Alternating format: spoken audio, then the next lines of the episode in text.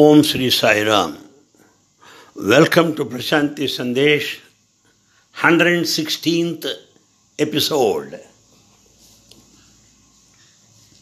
This morning, I would like to share with you on a very silly quality that most of us have. This is irrespective of age. In a family gathering, when brothers and sisters talking, smiling, laughing, suddenly the child starts crying. What could be the reason? There's no other reason. The child wants to draw your attention. The child doesn't want you to talk, to spend all the time for yourselves. The child wants to draw your attention. From that stage, to draw the attention has become our weakness. This is there in every stage of our life. When we come to study period, learning, either positive way or negative way, people would like to show off themselves, project themselves, exhibit themselves, only to draw attention. We know in a very big auditorium, people making comments from one corner of the auditorium. Why? So that all people will turn back and they will notice him. His desire to draw the attention. So, this quality to draw the attention has been there right from the childhood. Even in a, even in a meeting, people would like to would like to get up and ask question.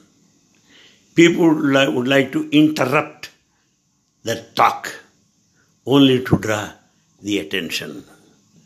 This is a very silly quality which we have to examine and dispense with.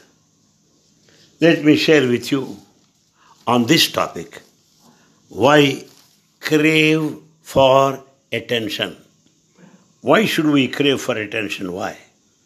What are the causes? Even elderly people, even at advanced age, they crave for attention. Why? What are the causes behind this? Basically, to crave for attention is a human weakness. It is a reality whether, whether you accept or not. And it may be due to deep rooted frailties, weakness, and it's an unchaste quality. And then this craving for attention may be due to the absence of awareness of one's own true self. If one does not know one's own self, what happens? They crave for attention. The only option left to them is they want to see themselves in the eyes of others, in the eyes of others. So when you want to see your face in the eyes of others, well, what, what am I to say about it? And in other words, we also see people wearing very funny dresses, very funny dresses, particularly youth, very funny dresses. Why? To draw the attention. And we also find exhibition of jewelry that women wear on all special occasions, not in a modest way, to draw the attention. Very clear. All this constitutes personality, what we project ourselves, what we are in the sight of others is all personality. But truly speaking, we cannot survive as a personality. We cannot, impossible. Because that personality the projection is not natural and it's very arbitrary. We should not do that. Personality is that you develop, you are not born with it. Then what happens?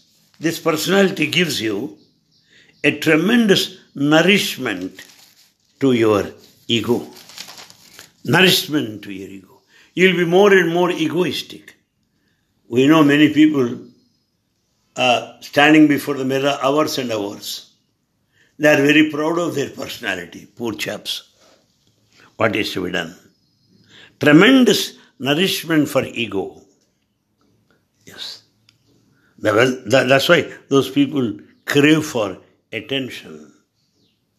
And in the field of politics, better we don't speak about them because they want their names to be published, their photos to be published, and newspaper should carry every day some news item relating to their activity. Politicians are for publicity. A number of people are attentive to these politicians. So a politician lives and craves for attention there's no doubt about it.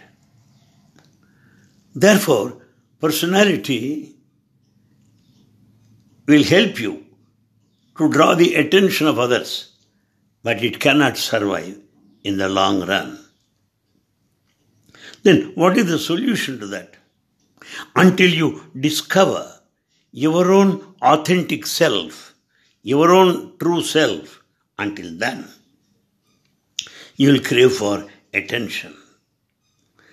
And an analysis, you will also know that which is your, your power is your own, is your own individuality. That which is your power is your own individuality. While personality will not survive, but individuality survives. Oh, I see. Then what is individuality? How to know that? The science to discover one's own individuality is called meditation. Meditation is a science. It will help you to know your individuality. It will survive. Individuality will never crave for any attention. Therefore, tell you in one sentence a man of individuality is not at all bothered what others think of him, what others say about him. One may say you are an idiot, other may say you are a genius. A man of individuality cares to two tuppence to these remarks. That is the difference between personality and individuality. Therefore, we should not care for others' opinion. Well, some people who are egoistic, they depend on others' opinion. Ego is not natural. Ego is the one that you cultivated, unfortunately, very unfortunately. And you depend on your ego. It is comparable to building a house on sand affixing your signature on water, they don't stand in the long run. As you begin to sign on the surface of the water, it starts disappearing.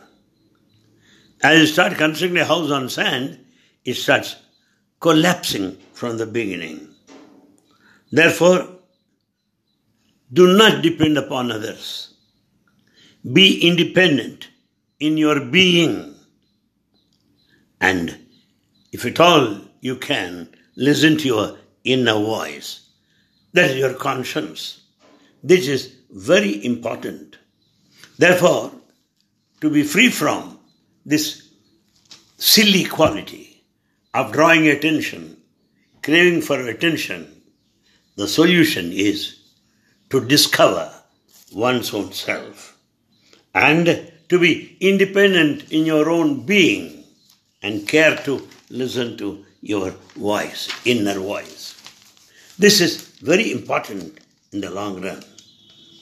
Some people follow all superstition, and superstitious people will have many followers. And these followers of superstition will draw the attention easily. That's why people boast of their superstitious practice. Therefore, unless you get rid of your ego, unless you are free from this falsity of personality, you can never be free from this silly quality of craving for attention. After all, some may say, well, I'm respected because of this. It's high time that we know that there's nothing in respect. There's nothing in reputation. Nothing in respectability. You may be respected. You may be reputed. But there's nothing, truly speaking, in that respect and reputation. Understand this. The scriptures say that you are an emperor, the empire, the empire being your own being, the empire being your own true self, which is vaster than the universe. The self is vaster, more expansive than the whole of the universe. That way, you are an emperor, which you will come to know when once you discover your true self. But we forget this fact, behave as a beggar. We like to behave as a beggar, forgetting the fact that every one of us is an emperor. It is said in the Holy Bible, the kingdom is within you. The kingdom is within you, yes. The outer kingdom is not truly speaking a kingdom. The kingdom within you is the real kingdom, which is which is very vast, which is big, vast, expands when compared to the universe. That we have to know that. Well then, what is the procedure? The procedure is also quite simple to begin with. How many of us find time to sit quietly, closing our eyes? We don't have time nor intention because we find people talking during bhajan sessions or during satsangs also. They may try to whisper, but it is also a, a weakness. What I would suggest is let us try to sit sit quietly in silence and close our eyes. And then we begin to be aware of our eternal being. We begin to be aware of our eternal being. It is not the mundane life, it is not the ephemeral life of fleeting pleasures. No, it is one of the world within the eternal being. That's what is necessary. Of course, this is possible when we, ex- we, when we extend this period of silence with eyes closed. Begin to dig in deeper and deeper into one's own self. Well, some people may say, the people who draw attention are charismatic. Charismatic, which is wrong. Where does the true charisma lie? Lord Buddha is charismatic. Mahavira is charismatic. Adi Shankara is charismatic. Shirdi Bhagwan with a begging bowl is charismatic. Bhagwan Sri Sathya Sai Baba, the very name of charisma. Though charismatic, being charismatic, does not lie in personality. No. By developing your personality more and more, never think that you'll be charismatic. No. True charisma lies in the radiation of your individuality. Radiation of your individuality, but the, not the other way. When once your individuality radiates in all its splendor and glory, the attraction comes without asking. When Mahatma Gandhi was proceeding, thousands of people followed him. Why? Lord Buddha could attract audience of 5,000 people every day to listen to his discourse. Sri Ramakrishna Paramahamsa attracted people. They are all very simple. By virtue of personality, there is nothing to speak high about them. But they reached speaks of realization of their self. They stand for their own individuality. Without asking, people start moving towards them. People are attracted by them. It is something like a magnetic attraction. Swami gives this gives darshan in the morning here, and after bhajan, sometimes he goes in his car to Gokulam. All people run after the car. No announcement Swami will be going to Gokulam. Nobody told them. But people will come to know. They run after the car. When Swami goes to Bangalore, oh, number of cars follow his car. Nobody knows when he leaves. When he goes to Kodaikanal, thousands gather there. Who told them? Who invited them? Who asked them to come? It is the cosmic self, the universal mind of Bhagavan Sri Sathya Sai Baba. That is magnetic. That is charisma. Therefore, let us forget the silly quality of drawing the attention of somebody or craving for attention. In a big meeting or in a big gathering, when all are silent, we find one fellow or other moving actively that side and this side aimlessly. It only means he is craving for attention when there this photograph session, we find one or two fellows joining the group, although they don't belong to them, craving for attention. Some want their names to be published in the newspapers every day, possibly with their photograph, craving for attention. So, photographs are news items, are show off themselves by way of dress are moving that corner, this corner unnecessarily is nothing but silly craving, craze for attention.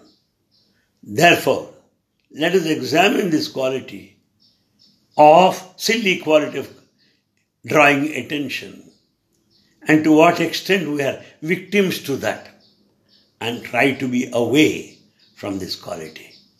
Because when, when you are the self, it is supreme. It is supreme.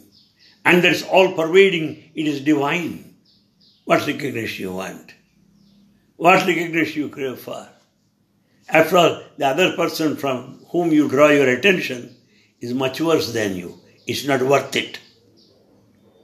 Therefore, this talk is specially on this silly quality of drawing, of craving for attention, of drawing attention of everybody unnecessarily. Particularly in the spiritual field, it is most undesirable. Swami often asks people, you must have noticed, if he finds any student or any volunteer or any office bearer standing during darshan time, he will ask them to be seated, sit down. Kurzo, kurzo, sit down, sit down. Don't show off like that. Don't crave for attention, sit down. Kurzo, kurzo. Therefore, this topic, drawing attention or craving for attention, must have been an eye opener at least to some of you, starting with me, that we can dispense with that weakness by discovering our own self. Sai Ram, meet again.